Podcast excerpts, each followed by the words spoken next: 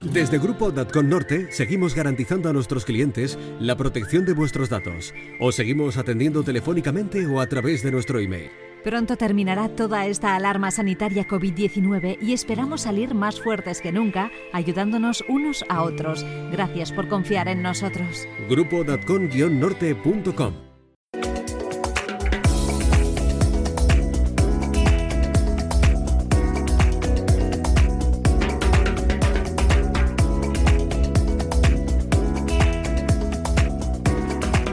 el podcast de Bego Beristain.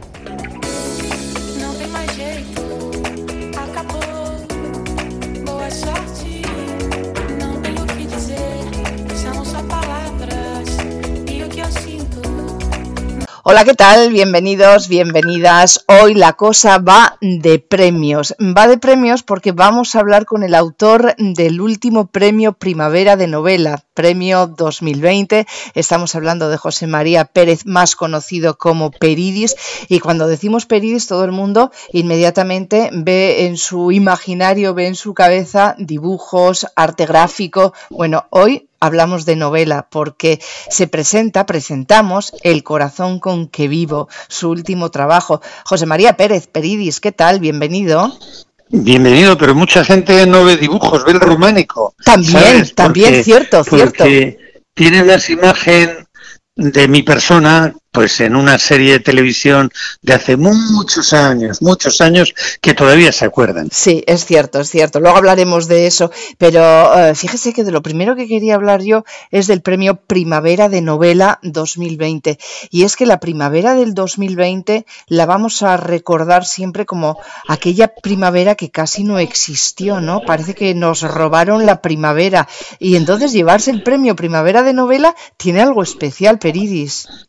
Tiene mucho especial para mí porque pudo ser un premio póstumo. El premio me lo dieron, ¿eh? Sí. O sea, pero a los pocos días al hospital de cabeza con el coronavirus, sí. seis días, pero no en la UBI. Estuve en planta y, parece que me curé. Por lo menos me ha dado negativo dos veces. Bueno. Pero, pero tuve mis zozobras porque con la edad que tengo, pues me, tenía muchas papeletas. Operado el corazón eh, tensión alta, 78 años, el coronavirus y te ponían, vamos, casi una cruz de decir este que no pase. Ya, ya.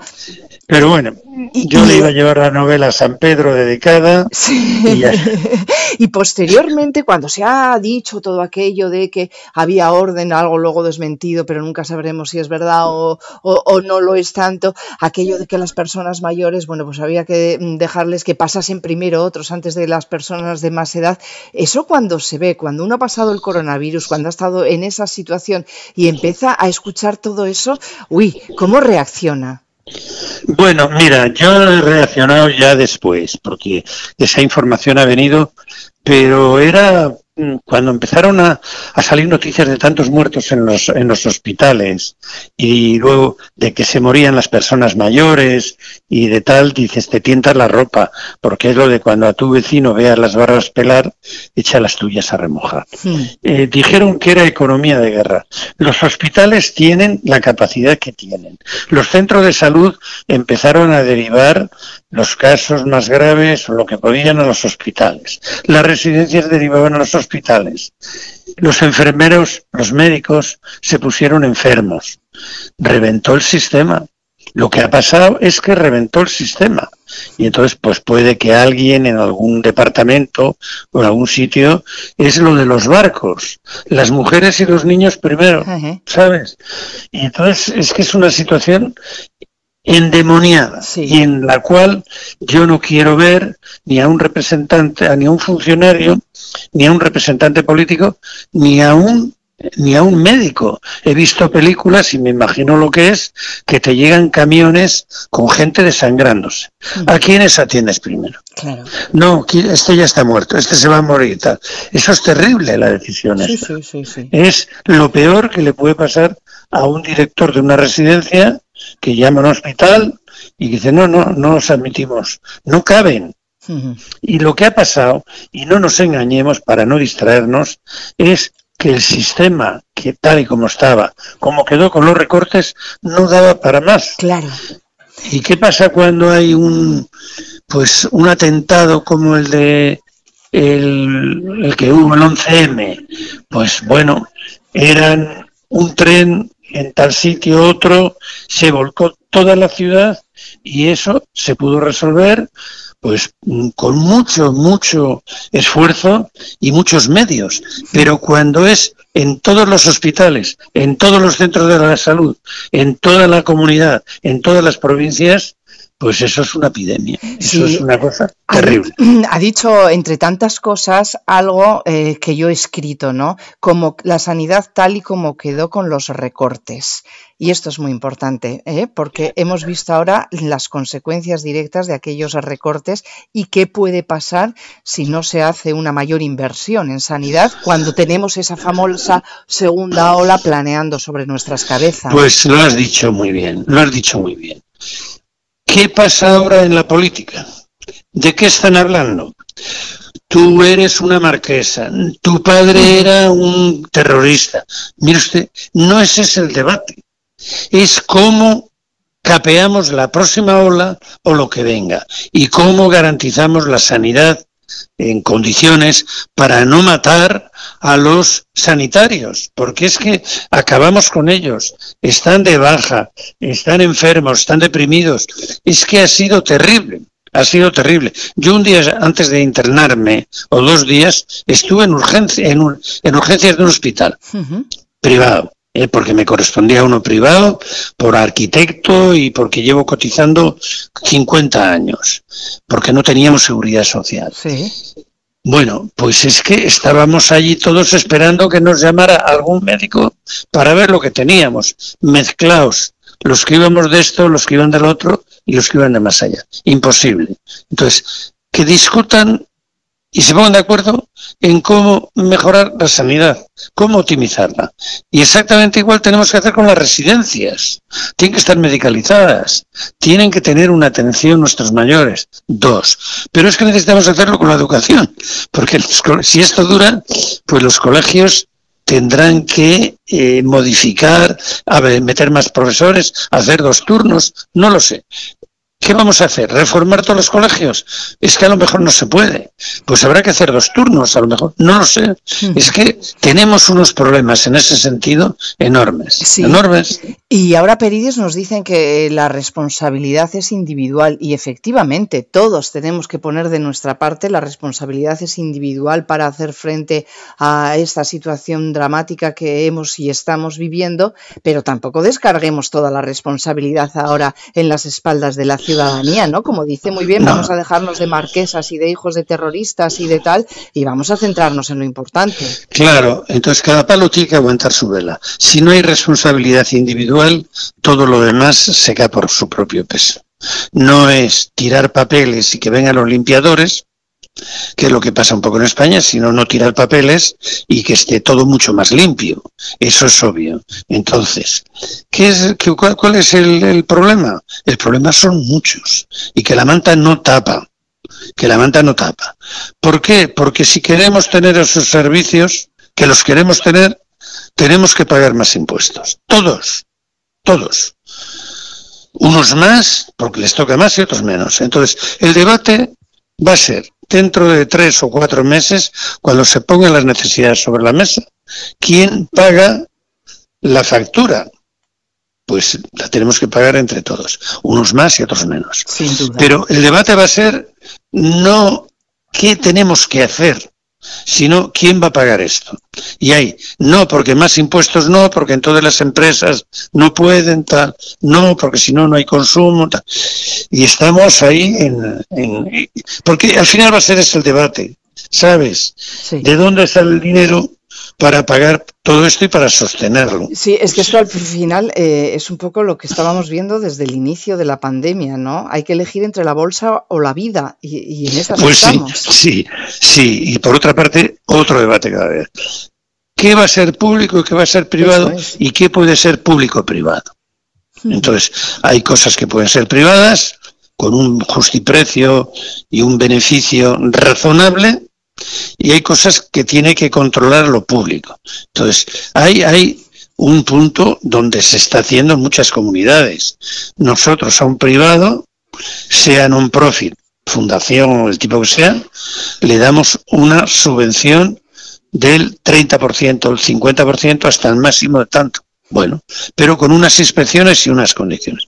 Y tienen que ser rigurosas y tajantes. Lo público es, sobre todo, no pagar todo, sino garantizar el buen servicio, aportando lo que sea necesario. Hmm. Entonces ahí es donde estamos, bueno, pero... Iremos viendo. Eh, Iremos, viendo.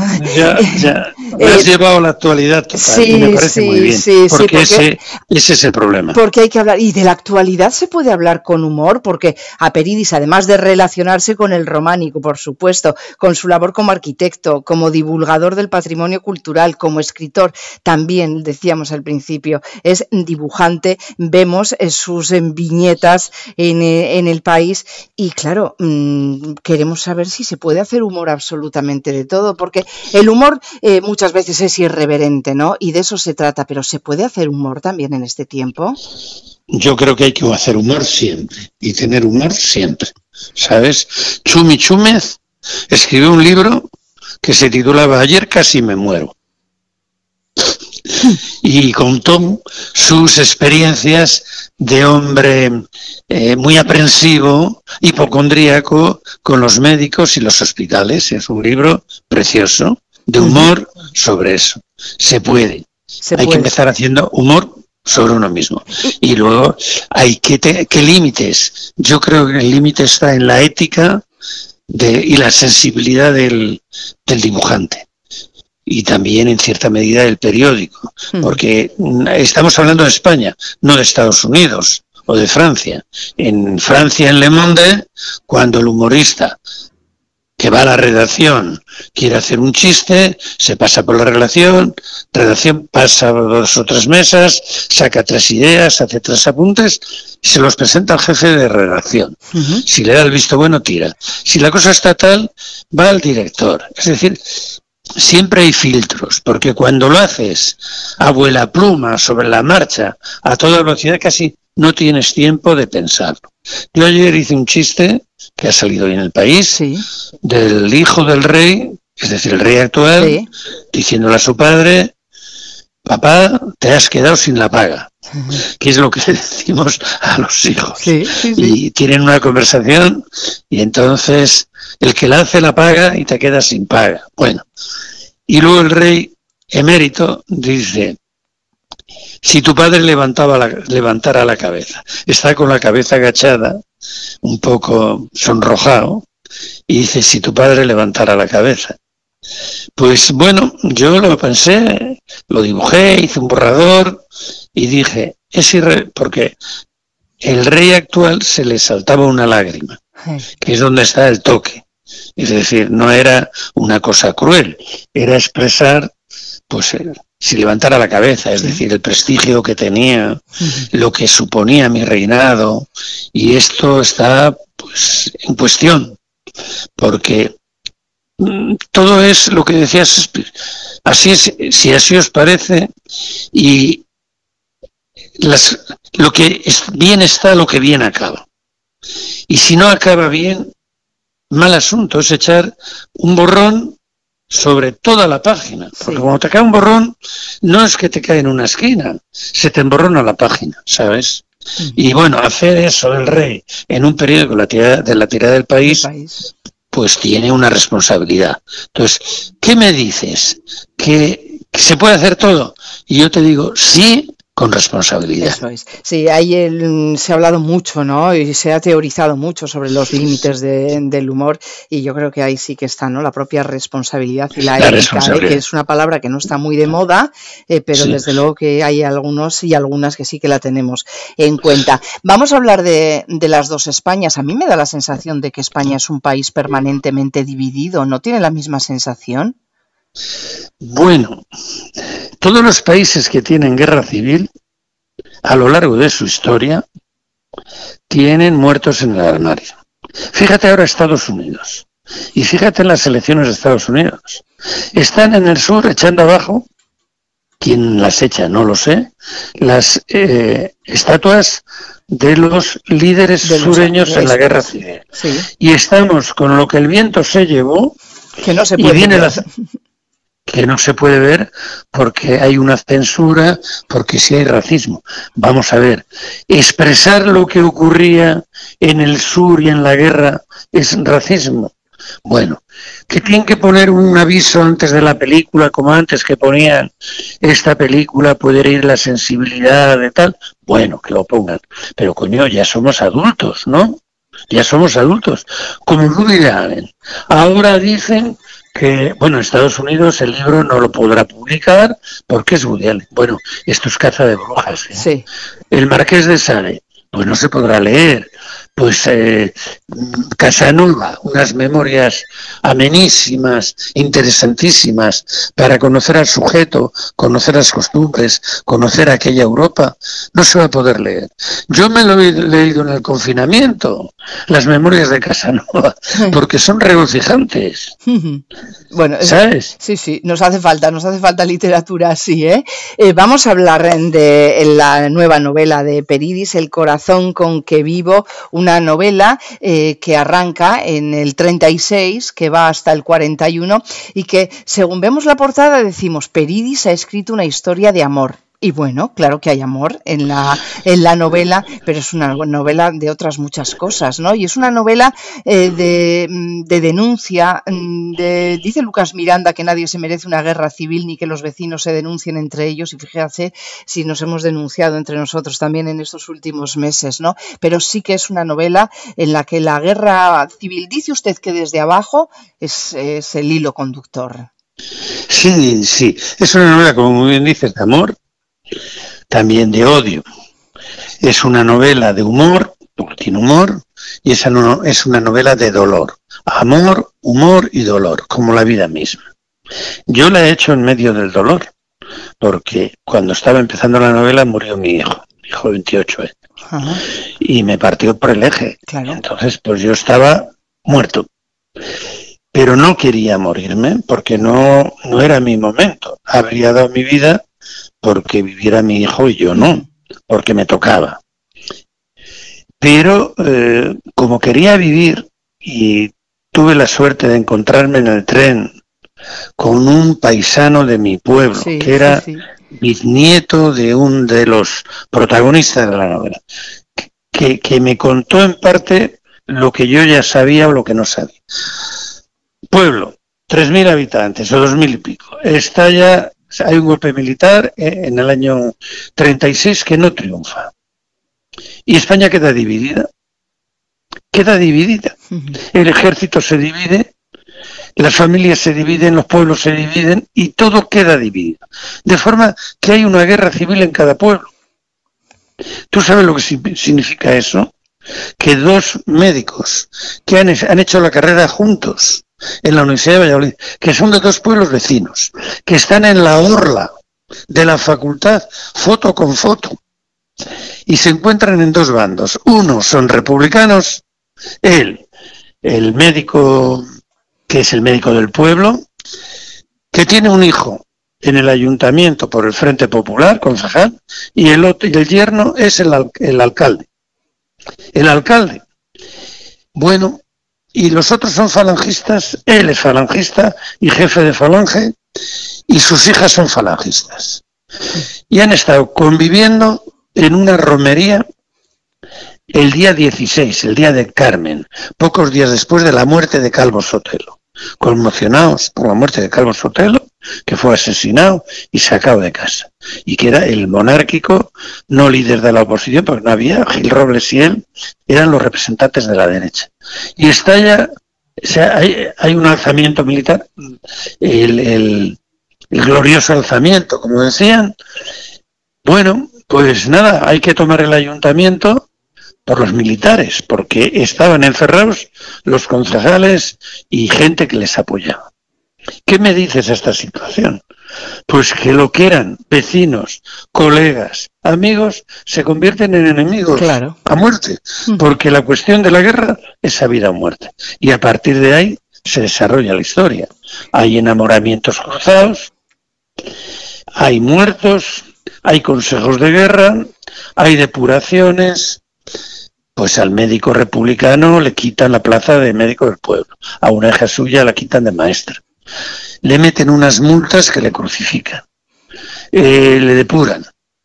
Al hijo que no es más joven, pero que es médico también, tiene que alistarse. No, le llaman a quintas para combatir con los nacionales. Entonces, bueno, eso tiene una papeleta. Y los otros tratan de ayudarles. Y bueno, pues de eso va la novela, de cómo demonios concilias tu pasado con un presente y piensas en un futuro. Wow. Porque la protagonista, que es Esperanza, Sí. le dice al militar que manda en la plaza, que es un comandante, Antonio, yo digo que esta que pienso que esta guerra acabará algún día y vosotros los militares os iréis y nosotros nos quedamos aquí y tenemos que convivir.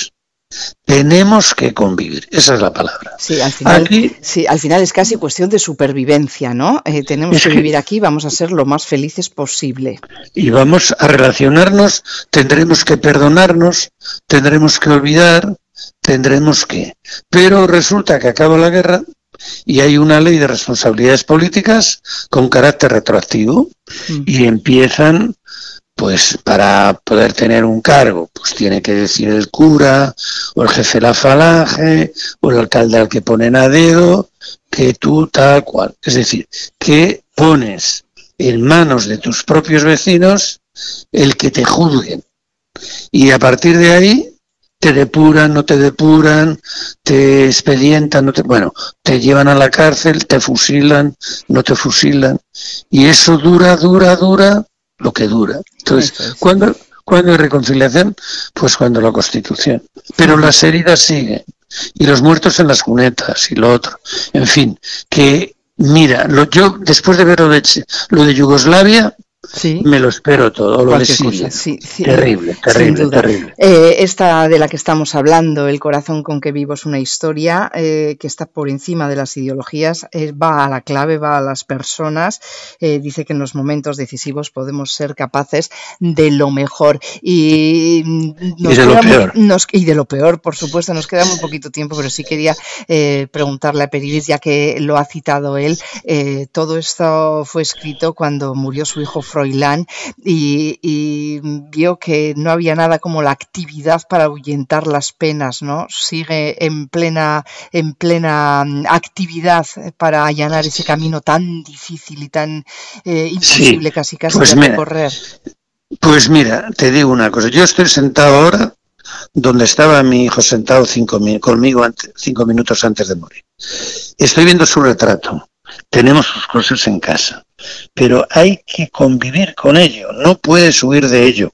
Entonces, a mí me ha servido la novela para tener un duelo creativo, es decir, en vez de estar hundiéndome como un sacacorchos dándole vueltas a lo mismo, a la culpa, a por qué yo no hice, por qué dejé de hacer, qué pasó, qué no pasó, pues pensar en una cosa creativa como es una novela que vas metiendo recuerdos, donde también hay un padre que ha perdido a un hijo, y, y ir gestionando el dolor día a día sin rehuirlo y gestionando los recuerdos sin rehuirlo. Y entonces poco a poco, o mucho a mucho, pues la herida va sanando, porque no la dejas que se pudra.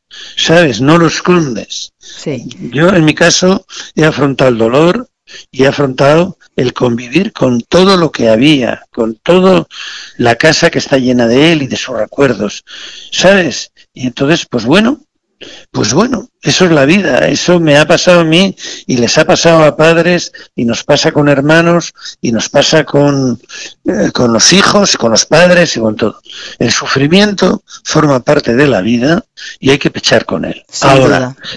lo mejor, para lo mejor, lo mejor, lo mejor, es no quedarse quieto mirando el agujero, sino no relamiéndote con tu dolor, hay que tenerlo, compartirlo, pero sobre todo, en la medida de lo posible, pon- ponerse en activo y ser útiles a la sociedad, hacer algo productivo por los demás. Pues ha hecho algo muy productivo, que es ofrecernos esta nueva novela cada día, sus viñetas en el país, poder seguir escuchándole en la radio y poder seguir teniendo muy presente a Perida, a Peridis, José María Pérez Peridis, ahora con el corazón con que vivo. Hemos hablado un poquito de la novela y mucho de otras cosas, que es lo que nos apetecía hacer eh, con Peridis, porque es un placer charlar con él. Gracias, un abrazo. Muchísimas gracias a ti, de verdad, un beso.